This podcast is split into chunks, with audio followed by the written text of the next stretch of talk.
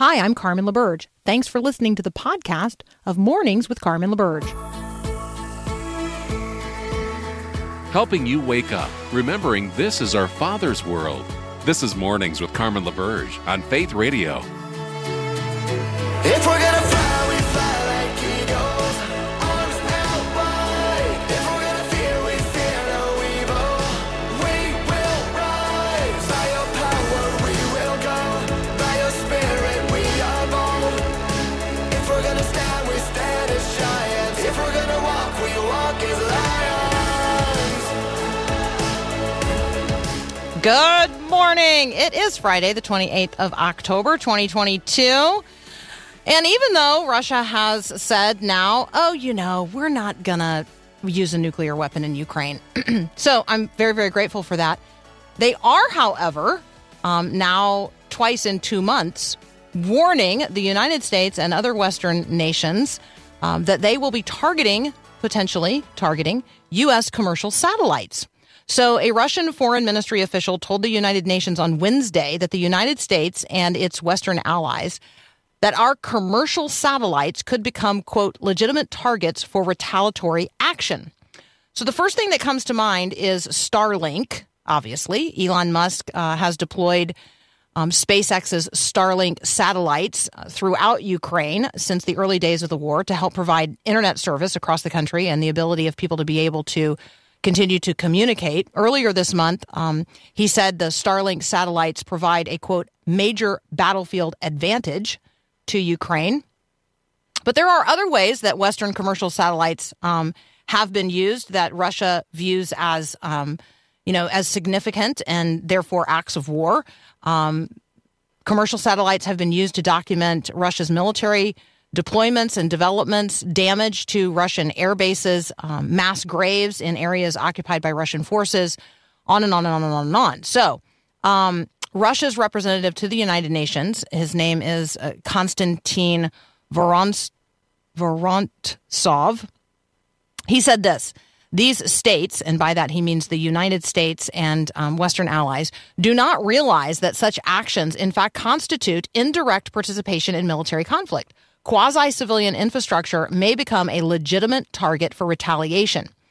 Those comments made on Wednesday reflect and reiterate or echo the statements that he made to the United Nations last month on the same topic when he said, "Let me reiterate our concern about the realization of policies aimed at the placement of weapons in outer space and the use of outer space for military purposes." So what he's talking about there are commercial satellites. And you say to yourself, who cares? I'm not on Starlink in Ukraine. I'm not too worried about all of this. Okay, so just pause for a moment and consider all of the ways that you are dependent upon commercial satellites in your day-to-day life. And you may say to yourself, I don't really know. Here's a list I made this morning. Do you use GPS? Not only for navigation, but for, well, frankly, lots of the apps on your phone, anything that is like location enabled, yeah, you're using GPS. How about satellite radio, satellite television, or satellite-dependent internet? Yeah, if you live in rural America, you are probably dependent on satellites for your internet access. If you have DirecTV, that is satellite-enabled. Satellite radio, in fact, what we're doing right now is internet-dependent and therefore, at some level, satellite-dependent. Do you rely on weather forecasts? Mm-hmm. Are you a farmer? Are you a truck driver? Do you rely on weather forecasts? Yeah, those are GPS dependent. The same satellites that are up there, taking note of the weather are a part of the constellation of commercial satellites that are being discussed here. And then I'll just say this, because I feel like, if so far you've said, oh, no, I don't care about weather forecasts and I don't have satellite TV or satellite dependent internet and I don't use GPS. I use, old traditional maps because I'm just like Neil Stavum. Okay, well, do you rely on a cell phone for banking, shopping, keeping a calendar? Do you use an ATM? Do you pay for your gas at the pump? The GPS timing signal is critical to every electronic transfer in the U.S. economy. The U.S. economic infrastructure is reliant on something called point-of-sale transactions. Point-of-sale transactions are accomplished using debit and credit cards that are satellite-linked. Satellites are necessary for ATMs and gas pumps and check transactions and credit authorizations and cell phone communication and broadband internet and phone service and, well, frankly, the electrical grid. Yep, that's right, the electrical grid. Oh, and everything that happens on an airplane during flight. So, when Russia threatens to take out commercial U.S. satellites, that's a direct threat and would have significant real-world impacts for every one of us, including our ability to do what we're doing right now. If you're listening on the live stream or via Faith Radio app, yep, you're listening via a commercial satellite. We're going to talk to Adam Holz next from Focus on the Family's Plugged In. You are right now listening to Mornings with Carmen on Faith Radio.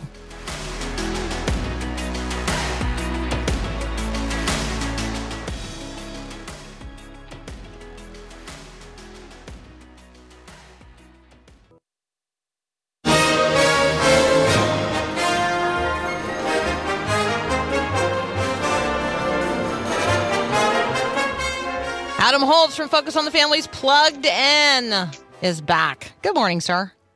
Good morning, Carmen. How are you? I'm well. I'm trying not to freak people out, and yet I'm trying to, let people know what's going on. So, it's hard. And another thing. Here's the other thing. Okay. What do you think happens when you blow up a satellite in space? I think it creates little bits of debris that fall back to Earth. Right. But I didn't want to say that. What? No, that's not the issue. Oh. Most of that would be small enough that it would burn up. And I'm not a rocket scientist, but I play one on TV. But you create a gigantic mess in space that makes it much more difficult to, you might think, oh, we'll just send another satellite up. No problem, right? No, it's not that simple. It's expensive. It's time consuming. But you have an environment that is suddenly more hostile to any other spacecraft that's up there. I mean, we all remember, those of us of a certain age remember conversations about tiles coming off the space shuttle, right? I mean, it was an incredibly fragile thing, and spacecraft, we might think of them like the Millennium Falcon, you can bounce an asteroid or two off of it and it won't hurt it. No, the Millennium Falcon is not real as much as I would like it to be, but all of that debris floating around in space makes sending any further space missions up much, much, much more dangerous and maybe even impossible in some cases. So there you go. One more thing. I have a commercial idea for somebody. I don't know how, so here on Earth, we have guys who come and pick up the trash, and it's actually a pretty good, commercial industry. Somebody needs to develop trash collection for space because there's a lot of junk up there. Yeah. I just feel like, if you're listening right now and you needed a good entrepreneurial idea, I'm pretty sure this is a good entrepreneurial idea. So if you want to do a fun search that won't get you fired, Google, I just did it, space trash map, and you'll see what's already floating up in space, and it looks almost like Saturn. Some of these maps, there's so much junk floating around the Earth and orbiting the Earth that, All right, you hooked me. I did it. I did it. I Googled. Oh, that's what I'm saying. I Googled space trash map, and there's a lot of it. There you go. There is an enterprising opportunity for somebody to figure out how to start collecting trash in space. There's a lot of it. That's a good thing to do. Okay, yeah. Back here on Earth. Thank you for indulging, by the way. Yeah, no, thank you. Even though I just confess to you, I don't even want to talk about it, but I feel like in sort of the public service realm, we have to. Apparently, there's a trend on TikTok where people are taping their mouths shut while they sleep. I mean, what in the world is going on? Okay. Kids are doing this? I mean, really? Yeah, and it's less an issue of a kid doing it, but the issue is for those of us who have obstructive sleep apnea, which I do. The issue is that you could really hurt yourself, and I don't want to be hysterical here, but even though it's much healthier to breathe through your nose, if you have a breathing problem and you tape your mouth shut, you could literally end up dead. I had a sleep test about a year ago, and I have massive obstructive sleep apnea, which means I breathe through my mouth a lot of the time, which is bad, and I'm working on it. But it's not good, right? And so sometimes there are things that feel like, oh, that's a little life hack. That's fun. No, you could kill yourself. Now, again, if you're 20 years old, you probably don't have obstructive sleep apnea that's going to result in you not being able to breathe at night. But there are some people out there who could think that's a great idea. And if they tried it, they might find out otherwise, and not in a good way. Okay. There you go. If you want more on this, the link will be in the show notes today. Adam and I are going to talk about Powerball, not because we're advocating the lottery, but because we want to have a conversation about this cultural trend and what's going on, and the Christian worldview in relationship to it. So that's up next here on Mornings with Carmen. Thanks for listening to the podcast of Mornings with Carmen. As you know, this is a rebroadcast of the live radio show carried on the Faith Radio Network. There's a lot going on at Faith Radio, tons of free resources just waiting for you and for you to share with others at MyFaithRadio.com. How does that all happen? Well, it happens through listener support. So Faith Radio, Mornings with Carmen, all available because of listener support from listeners, well, just like you. If you're a supporter, thank you so very much. If you'd like to become a supporter today, just visit MyFaithRadio.com. And again, thanks for being a part of what we do every day at Mornings with Carmen. This is amazing grace.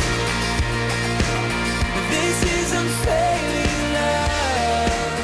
All right, so apparently the Powerball is up over $800 million. That'll be the jackpot. I guess the drawing is tomorrow night. Adam Holz is here from Focus on the Family's Plugged In. Adam, let's just reflect together on the lottery and God and Christians buying lottery tickets. Oh, boy. There's a lot to say here, Carmen. And I want to start with a very plugged-in starting point, in that we know about this because there are billboards all over, at least there are in Colorado Springs, telling us what the Powerball numbers are. But we see advertisements. We are the initial incitement, if you will, to purchase a lottery ticket is, it's rooted in, we'll call it the media industrial complex. So that's the starting point. The next thing I want to say is that it wasn't that long ago, not that long, a generation ago, call it 40 years. You and I grew up in a world in which gambling, which, let's make no mistake, this is a game of chance. It is gambling, was really frowned upon culturally. You know, if somebody went to Las Vegas for a weekend, they didn't necessarily come back and put it on their Facebook account. Now, they didn't have Facebook, but, there was a cultural idea that this is not a good use of money, and that has changed. And I think actually the lottery in the 1980s, I remember when the lottery started in the 1980s in Iowa, and all of a sudden it normalized the idea of gambling. And so I think even though slippery slope arguments often make people roll their eyes and raise their eyebrows, I think that this really is sort of an entry point into a bigger discussion about gambling. And now we have gambling everywhere. I mean, what state probably doesn't have legalized gambling somewhere? I heard somebody say once that the lottery is a tax on people who are bad at math. And I love that because it's funny and kind of snarky, but you're just throwing your money away. So from a stewardship standpoint, so you're saying there's a chance, but it's one in what? Millions, one in billions. It's not a good way to use your money. But I think that my biggest concern here, and I'm just going through my bullet list of why the lottery is bad, is that we're participating in a system that it may not be an addiction for you and it may not wreck your life, but by supporting gambling, we're supporting a system that wrecks other people's lives. Now, that may be more true if we're talking about going to a casino, but a lot of the people who are rolling the dice, metaphorically speaking, on a lottery ticket, they can't afford to do it. It is a regressive tax on those who can least afford to play. And when we buy a ticket, we're participating in that system. Yeah, and now, I mean, people are gambling in real time on apps on their phone. Oh, yeah. Oh, and exactly. I suspect that they're just like that it's incentivizing gambling more and more and more and more and more because there's more right. and more and more things to bet on. And it's just right. such an awful, dangerous, addictive. I mean, it's not just robbing you of your money. Like this is a destructive behavior for you and the welfare right. of your family and your future security yep. and on and on and on and on and on. Yeah. And it's all in the name of getting rich quick. Right. And so we haven't even talked about what scripture has to say about working and earning your keep as opposed to looking for a shortcut. And gambling is a shortcut. I mean, there's no way around it. And look, you know, if you go to the casino and play a couple rounds of blackjack twice a year, I'm not really trying to give you a guilt trip, but I do think we need to be honest about the reality of what this system is doing. And that when we participate in it, we're essentially saying, yeah, it's okay that some people really are addicted to this. And I get really frustrated. We've seen since 2019, the laws changed that nationally that enabled gambling. And so now we see gambling commercials constantly during football games. You know, I want to take Jamie Foxx out and just have a conversation and saying, Jamie, you are destroying people's lives by repping the company that you rep for. I want to take the Manning brothers out and do the same thing. I'm like, you guys were like the good guys. And now what are you doing? No, okay, well, there you go. Response. I'm on the mama rant. I'm so sorry for those of you. No, I have the same response. Same response. Yeah. All right. For those of you who don't know what we're talking about, there's a thing called Caesar's Sportsbook. And they run ads all the time. It's everywhere. And the Manning brothers are featured in their ads. And it just makes me so mad because I can I say one? One more thing here. This has to do with worldview. And it does show how media, when we're constantly exposed to a particular point of view and we don't think critically about it, we will be influenced by it unconsciously. And the unconscious influence here is, well, how bad could gambling be if all these people are saying, go do it? Now, you may not actually think about it that consciously, but I guarantee you the bombardment of those commercials has invited and or enticed some people to gamble who never would have done it otherwise. And some of those people end up in real trouble. And so I think we got to think clearly about that. All right. I want to answer Nancy's question. Nancy said, hey, in relationship to the conversation you guys had about potentially destroying things in space. Are there still humans up there in that shuttle thing? Shouldn't they be brought back to Earth? Okay, Nancy, you're talking about the International Space Station, and there are Russians on board. So, and Russia actually runs the shuttle service back and forth. So I suspect that the International Space Station will not be a target of things that they're talking about. Yes, I think that's right. Okay, and then we have questions for Adam. Oh, gosh. People love you, and they like you to address things. You. So here we go. Is there a Christian horror movie? Like, you know, movies that would be made for Christians, not at the expense of biblical teaching or how the church acts. Yeah, there you go. So, Christian, and then they're saying, like, you know, let's start with the screw tape letters. Well, you can start with the screw tape letters. So I'm going to give you an explicit Christian horror movie, and explicit because it was made by a guy named Scott Derrickson. Scott Derrickson is a director in Hollywood who is a Christian, has talked a lot about his faith. He went into horror because he felt like it was the only genre that we could still talk about good and evil and consequences and the reality of spiritual things. Now, to be fair, and maybe to be a little bit mean, some of the stuff Scott has done, I wouldn't recommend. However, he did a movie, I don't have it in front of me, and I'm not Googling it, 2005, 2006, 2007, somewhere in there, called The Exorcism of Emily Rose, which was based on a real exorcism in Germany in the early 1970s in which a girl died. And then there was a lawsuit that tried to determine the reality of the demonic influence that she was allegedly suffering under. This is a terrifying movie. It will make your skin crawl, but it What Derrickson does is really interesting. He says there are two competing explanations for what happened to this girl. One was that she was possessed. The other is that she was seriously mentally unstable, and that what they tried to do with the exorcism actually resulted in her death. And so it's a court case. We hear both sides, but then we see the depiction of the alleged demonic possession. And Scott just sort of lets you, he just hangs it out there. He doesn't try to answer the question. Very, very, very scary movie, but a movie done by a Christian who takes spiritual reality seriously. Interesting film. So if you can stomach some pretty creepy horror, that one is probably the best horror movie I have ever seen, because it raises all of these questions really effectively. Mm. All right. Rick is saying also Agnes of God, maybe? Yeah,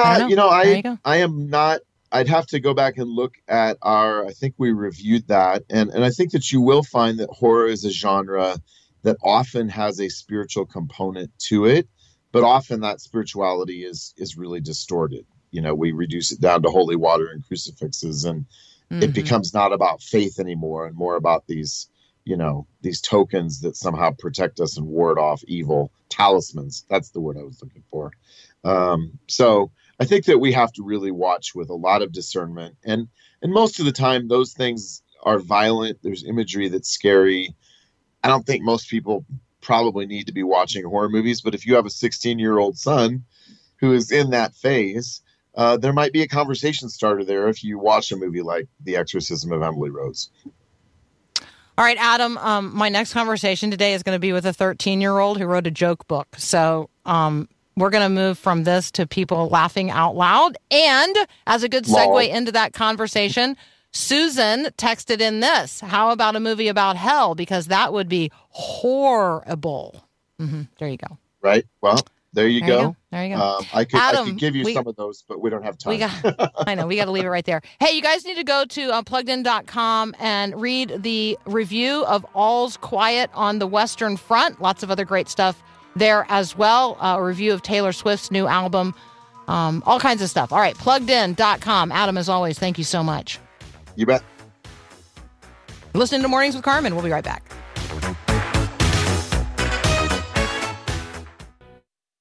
Cause I'm just a nobody, trying to tell everybody all about somebody who saved my soul. Are you up for a little Friday fun here on Mornings with Carmen? William Daniel is going to join us next. He's 13 years old. He has written a book called You're Joking Me. Yep, it has great, what I will call, backseat jokes in it. You've heard some jokes from the backseat, haven't you? These are actually really pretty good. William's going to join us next. You're listening to Mornings with Carmen. Make 'em laugh, make 'em laugh. Don't you know everyone wants to laugh?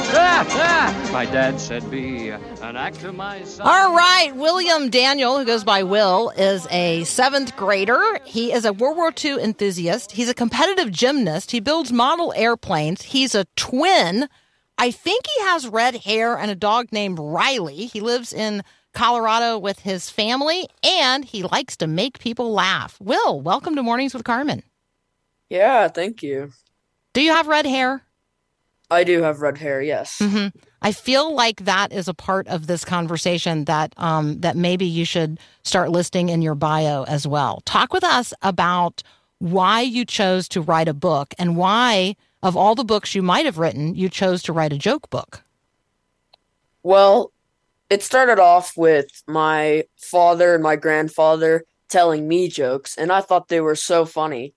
And so I decided to write my own. And from there, I wrote a joke book because I like to make people laugh, and I thought if I could share my jokes with the world, it would just make me really happy. All right, so making other people happy and making other people laugh. I appreciate that this kind of started with like dad jokes and granddad jokes. Because I will confess, as I was reading some of your jokes, I was thinking to myself, I can absolutely hear my grandfather or my dad saying some of these things and me rolling my eyes. But you're not a dad or a granddad. No. And so these are not dad jokes. These are really Will jokes. So maybe talk a little bit about how you come up with your jokes. Like, where do you find your inspiration? That's a good question. A lot of times where I find my inspiration is from looking at words, basically. I'll open up a book and I'll look at words and I think, okay, could this go with something else? Could this go with something? And I'll just go down the page until I find something. Oh, here we go. And there's these things called a homophone in grammar, a thing called a homophone, where you have two words that sound alike but have different meaning and spelling, and those form a base for a joke. Like pear and pear. You can have a pair of socks, or you could have a pear, the fruit. Mm-hmm. Mm-hmm. Pair of socks, the pear that is a fruit. And from that, then you would think about maybe the way those two things could relate. Could you give us, here would be one. Maybe this was inspired by a homophone. What is a golfer's favorite drink? What? Right. Tea. Yeah, this is from, so I'm looking at, right? Like, I'm looking at things in your book and I'm thinking to myself, okay, if Will is thinking about homophones, maybe he is looking at the word tea and he's like, oh yeah, golfer's favorite drink, tea. Exactly. Mm-hmm. Yeah. Okay. Yeah. Can I ask you another joke from your book that looks also to me like a homophone? What happens when a pony sings? Yeah. Mm-hmm. Are you going to answer it or my? I can answer it. Yeah. Yeah, you should answer it. He gets a little hoarse. See, yeah. I love that. All right, so that's a couple of examples of jokes from William Daniel's You're Joking Me. Yeah, what happens when a pony sings? Well, he gets a little hoarse. Or what's a golfer's favorite drink? It's tea. Those are some examples of what you'll find in You're Joking Me. And yes, we're giving away copies today. You can text the word book to 877-933-2484 to enter the drawing of You're Joking Me that we're giving away today. All right, talk with us about... how many jokes you think, you've probably not included all of your jokes in this first book. Do you anticipate this will be the first book of many? I hope it will be first book of many, as you described. I'm really set onto writing a second one, but when the time comes, we'll see. When you think about, what you and your friends and maybe even kids younger than you, life can be pretty stressful. The shutdowns during COVID have been really hard. How can jokes and laughter help? When kids are living in a world that's so full of worry. Yeah. Well, I actually started off writing in COVID years, but it kept me from not worrying. But for other kids who have worries, and jokes are, for me, are a place to escape. Kind of like when people read a story. For me, it's jokes. I get lost in the goofiness of them, and it kind of just, sets me back from the rest. But if kids have worries, jokes for me and humor in general is about building relationship. Humor does that well. Let me put it this way. Good humor builds it well. And if kids can build a relationship with somebody else, then that can help them have less worry.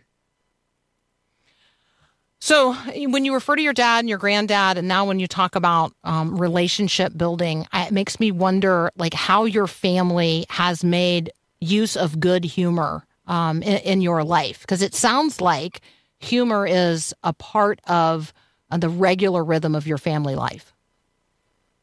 Definitely. We'll be walking out the door to go to dinner or something, and I'll just come up with a joke right then and there from what somebody said, and of course they look over at me and roll their eyes. But I would still consider, even if the joke is bad, I would still consider it good humor. But if you're wondering how it plays a role in our life, good humor it builds our relationship within our family, because like I described earlier, it'll build relationship between two friends. But how it builds relationship within a family is kind of the same way, where you don't want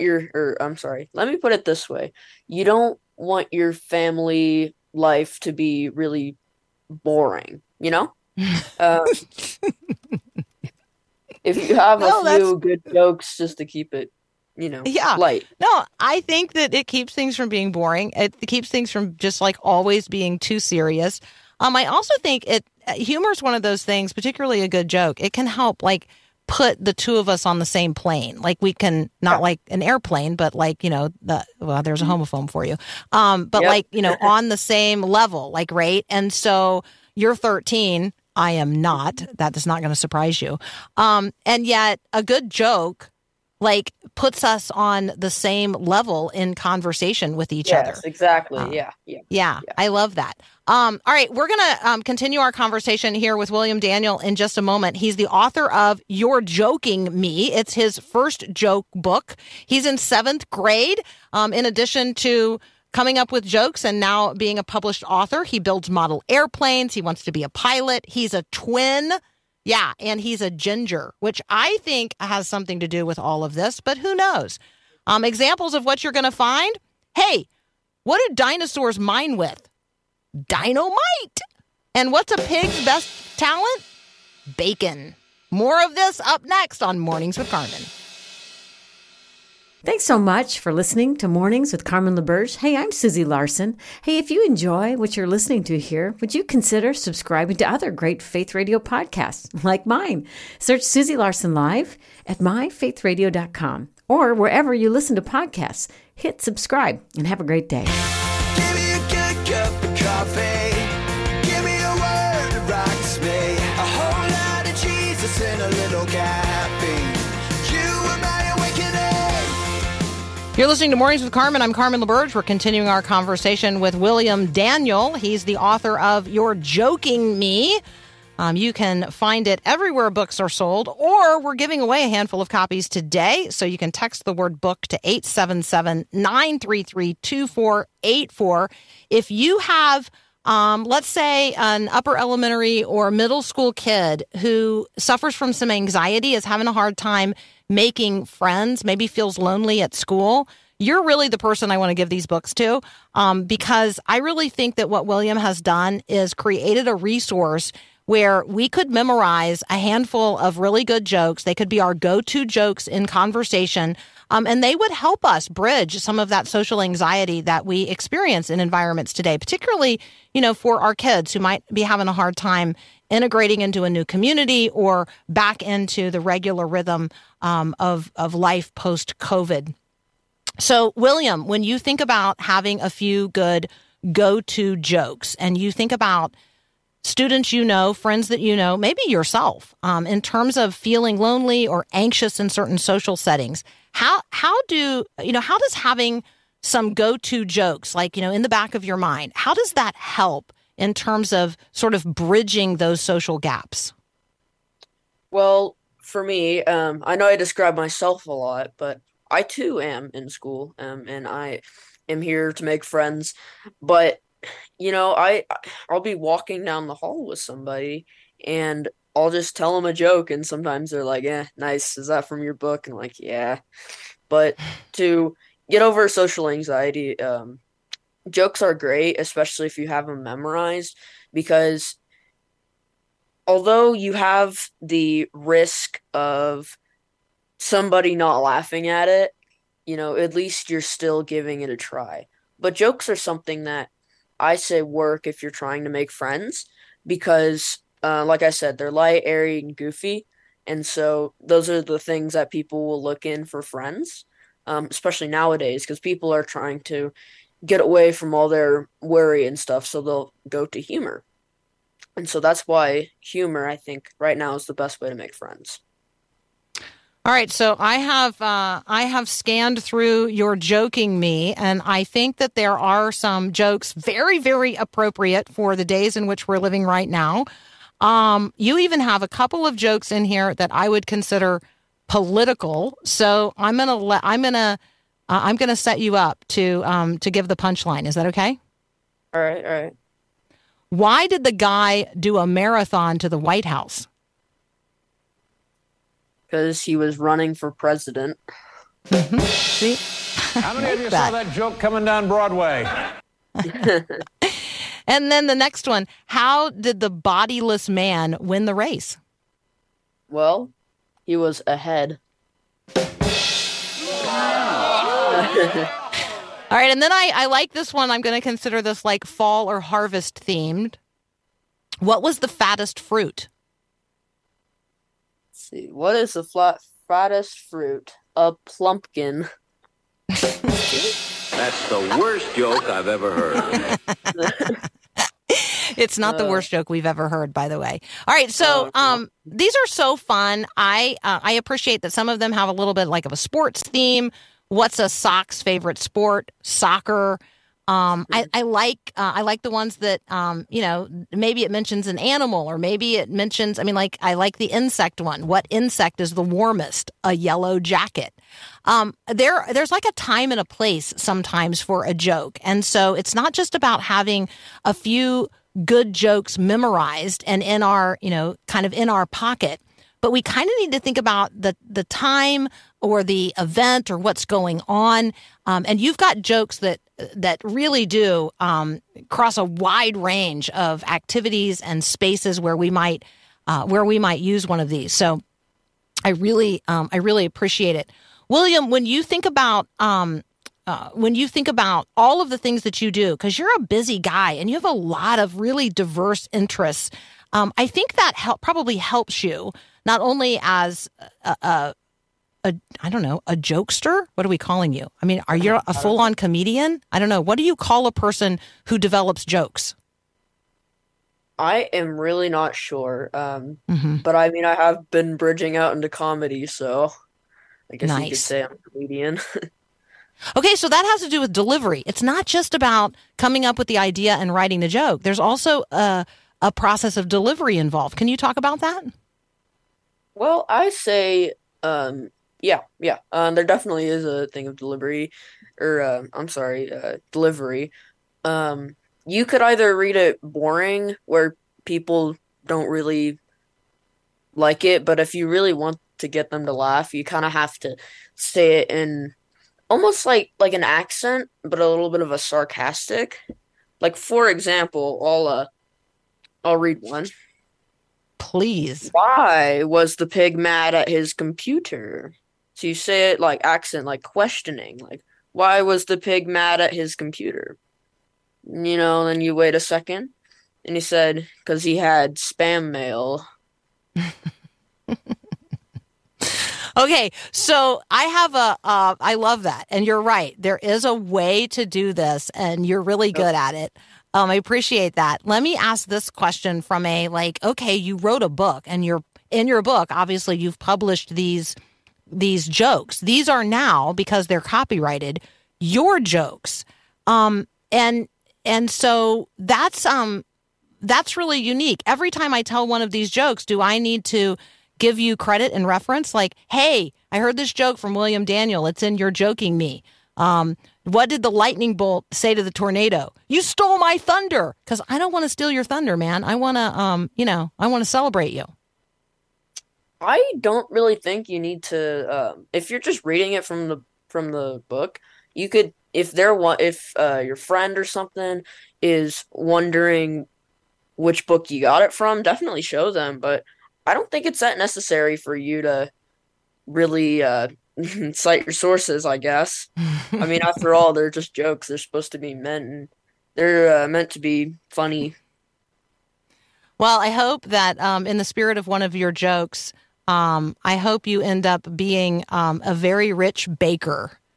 I hope you end up with a lot of dough. I know. See, I don't know that I'm a very good joke teller, but I sure have appreciated our conversation today and your book. William Daniel is the author. You're Joking Me is the book. We're giving away copies today. If you'd like to enter that drawing, you can text the word book to 877-933-2484. You're Joking Me, Jokes for Kids by a Kid. William, where can people connect with you online? Is that even a possibility? Yes, I do have Facebook, Instagram, and YouTube. Facebook is The William Daniel, and or I'm sorry, let's just do Instagram, that one. Yeah, oh, Instagram is The William Daniel. Facebook is The William Daniel. I'm sorry. Instagram is The William Daniel Author, and YouTube is The William Daniel Author. Nice. The William Daniel and The William Daniel Author. That's how you're going to find William online. William, what a joy. Thank you so much for being with us today on Mornings with Carmen. Yep. Have a great day. All right, you're listening to Mornings with Carmen. We're going to be right back.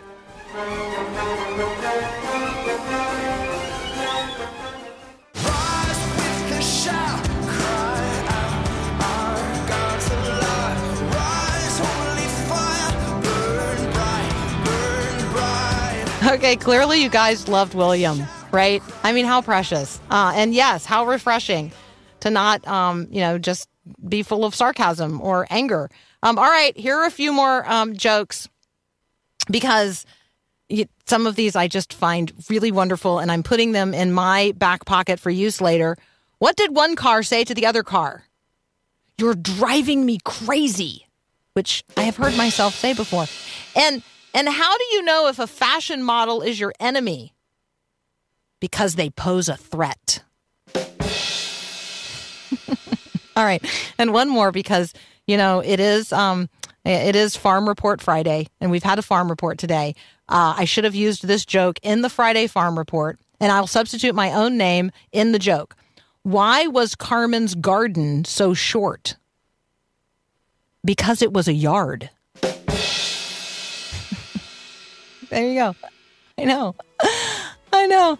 There you go. Yeah. Mm-hmm. I just love it. Okay. Let's see. What else have I got here? Oh, here's a tidbit of information for you. The Presbyterian Church USA is adding non-binary and genderqueer categories to their official church statistics. So there you go. I don't know. There's so much going on in the world. Some of it's not worthy of making a joke of, but it is complicated out there. And so thank you for bringing a little light and levity to the conversation. I hope you have a great weekend. You can get today's show notes and links to everything we talked about at MyFaithRadio.com or wherever you subscribe to your podcast. If you're not subscribed to Mornings with Carmen, why not? Yeah, it ought to be in your subscription list so you can get the show notes every day. Hey, have a great weekend, and God bless.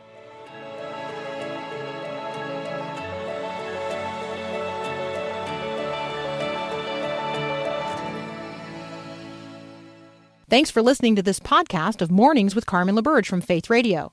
If you haven't, you can subscribe to automatically receive the podcast through iTunes or the Google Play Music app. That way, you never miss an episode. It's also available anytime at MyFaithRadio.com.